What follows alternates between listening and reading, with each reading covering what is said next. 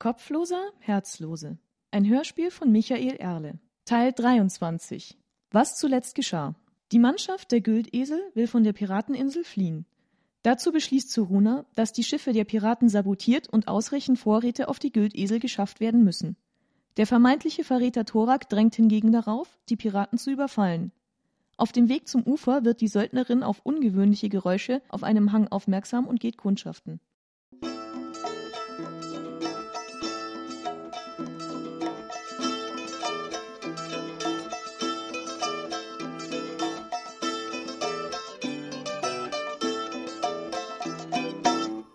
Dann trat sie plötzlich auf einen losen Gegenstand, der zur Seite rutschte und sie straucheln ließ. Sie fing sich rasch und sah nach, worum es sich handelte. Zu ihrer Überraschung lag in einer Spalte ihr Soldbuch, wahllos aufgeschlagen und etwas feucht von der nächtlichen Taunässe.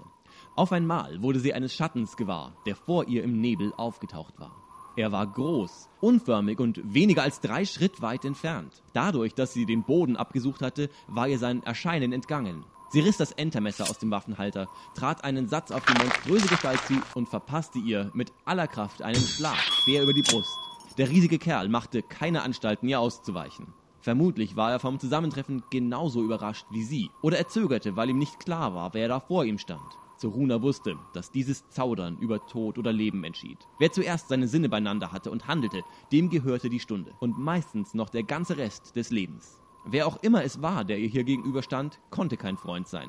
Dazu gab es einfach zu wenige auf der Pirateninsel, und die wenigen, die es gab, kannte sie gut genug, um auch ihre Umrisse in dunkler Nacht zuordnen zu können. Keiner von der Güldesel war so gigantisch groß oder hatte einen so krummen Gang. Es sah fast aus, als versteckte sich der Kopf zwischen den Schulterblättern. Arme wie Masten so dick und eine Oberweite wie ein Pökelfass. Leider glänzte der Feind noch durch eine weitere Besonderheit. Er schien nämlich eine Haut aus Eisen zu haben und er wog unglaublich viel, bestimmt vier Zentner oder mehr. Auf jeden Fall juckte ihn Zerunas Hieb nicht im geringsten. Sie dagegen hatte das Gefühl, an eine Wand aus Backstein geraten zu sein. Die Spitze des Entermessers schlug Funken, als sie den Buckligen traf. Zeruna sah etwas Glänzendes durch die Luft fliegen und hörte kurz darauf metallisches Klirren. Sie glotzte erst auf das Monster, dann auf ihre Waffe. Sie war gebrochen, am oberen Ende fehlte gut ein Drittel. Die Schnittspitze war dahin, womit das Ding nutzlos war. Sie ließ es fallen, versuchte zu fliehen, stolperte rückwärts über einen Felsbrocken und landete auf dem allerwertesten. Noch bevor sie sich aufrappeln konnte, kam Leben in den Koloss. Er drehte sich herum, bückte sich und schien sie eigenartigerweise mit dem Rücken genauer zu betrachten. Einen Moment verharrte er so, dann richtete er sich wieder auf und spazierte davon, als wäre nichts gewesen. Zoruna traute ihren Augen nicht. Sie kämpfte sich in die Höhe, lief zur Sicherheit einige Schritt weiter weg und spähte dann dem mysteriösen Fremden hinterher. Die wuchtigen Schritte wurden zunehmend leiser und es war bereits nichts mehr zu sehen als weiße Schwaden im Mondlicht. Die Söldnerin schüttelte den Kopf, wie um einen Tagtraum zu verscheuchen, und merkte, dass sie ihr Soldbuch noch immer fest umklammert hielt. Die Begegnung im Finstern war auf einmal so unwirklich, dass sie zu zweifeln begann, ob sie jemals stattgefunden hatte. Sie näherte sich der Stelle, an der sie das Ungetüm gesehen hatte, und suchte den Boden nach Spuren ab. Obwohl hier nur Felsen und Stein lagen, waren die Fußabdrücke des Buckligen überdeutlich.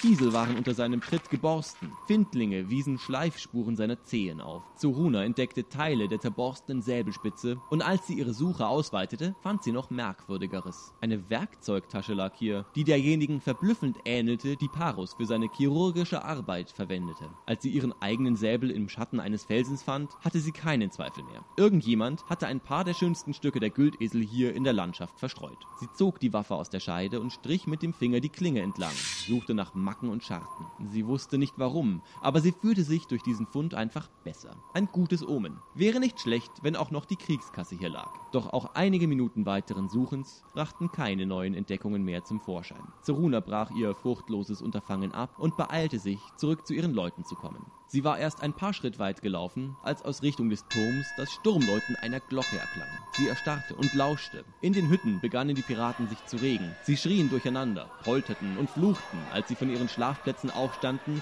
und nach Stiefeln und Waffen tasteten. Wenn sie auf Zack waren, so wusste die Söldnerin, waren sie in weniger als einer Minute aus der Tür und in Zweien bei ihr. Sie musste also von hier fort. Sollte sie zwischen den Felsen nach einem Versteck suchen? Doch dann fiel ihr auf, dass sie selber weder Turm noch Dorf erkennen konnte. Der Nebel verbarg sie also auch vor den Blicken der Piraten. Deshalb galt der Alarm sicher nicht ihr. Alles, was sie tun musste, um der Entdeckung zu entgehen, war, sich vom Trampelpfad fernzuhalten, der zwischen Turm und Dorf verlief.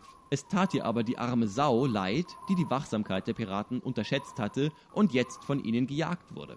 Ob es wohl Grouchox gewesen war? Amir war zu vorsichtig. Parus und Beric hatte sie in eine andere Richtung geschickt. Thorak hielten die Piraten für einen Freund und die Seeleute am Strand waren unter den Booten ziemlich sicher vor der Entdeckung. Ja, es musste wohl der Schleicher sein. Dann atmete sie befreit auf, musste sie sich keine Sorgen machen. Dem passiert nichts. Es war vielleicht nicht einmal zu ihrem Nachteil, dass Horzen seine Leute auf ihn ansetzte. Sicher waren sie damit mehr als beschäftigt und kamen so den Vorbereitungen ihrer eigenen Leute nicht in die Quere. Sie lief zum Strand hinunter und holte die Matrosen aus ihrem Versteck. Wie geplant gingen sie am Ufer entlang am Dorf vorbei, bis sie etwa auf der Höhe des Zisternenhauses waren. Sie spähte wieder hinüber zum Feuer, das auf der abgelegenen Landzunge brannte. Es hatte sich dort nichts verändert und sie konnte auch nach wie vor keine Wachen sehen. Über einen verborgenen Pfad schlichen sie dann gut 50 Schritt weit zur Hütte. Es gab kein Fenster in der Rückwand. Der einzig geeignete Zugang lag also im Blickfeld der Siedlung. Die Tür des nächstgelegenen Langhauses stand seit dem Alarm offen. Ein unentschlossener Pirat steckte immer wieder einmal den Kopf hinaus, blickte sich um und ging wieder ins Innere. Zweimal eilten andere mit Säbel und Schild an ihm vorbei zum Turm. Dieser hirnlose Herumtreiber macht uns noch Ärger. Was sollen wir also tun? Ihn angreifen? Fragte einer der Seemänner.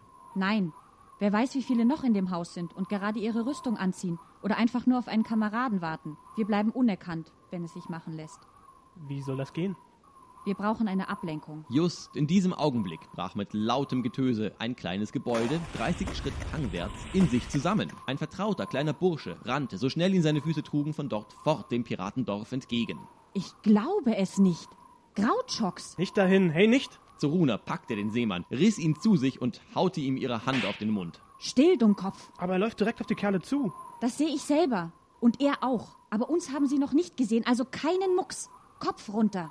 Eine Handvoll Piraten war auf den Lärm hin aus dem Lagerhaus getreten und spähte in die Dunkelheit. Als Grouchox zwischen die Hütten lief, bemerkten sie ihn. Zwei schnitten ihm den Weg ab, während zwei andere ihn zu umzingeln versuchten. Er erkannte die Gefahr, hielt mit schleifenden Sohlen an und änderte seine Laufrichtung direkt auf das Zisternenhaus zu. Die beiden Schurken, die ihm in den Rücken hatten fallen wollen, verfolgten ihn. Vermaledeit.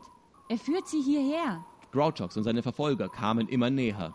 Hilft nix. Wer einen Säbel hat, bleibt im Versteck, bis ich den Befehl gebe. Was ist das dort bei der eingestürzten Hütte? Zoruna hatte kein Ohr für diese Frage. Grouchox lief einige Schritt von ihnen entfernt am Haus vorbei, dicht gefolgt von zwei Piraten. Auf, es gilt. Sie sprang vorwärts und die Seeleute folgten.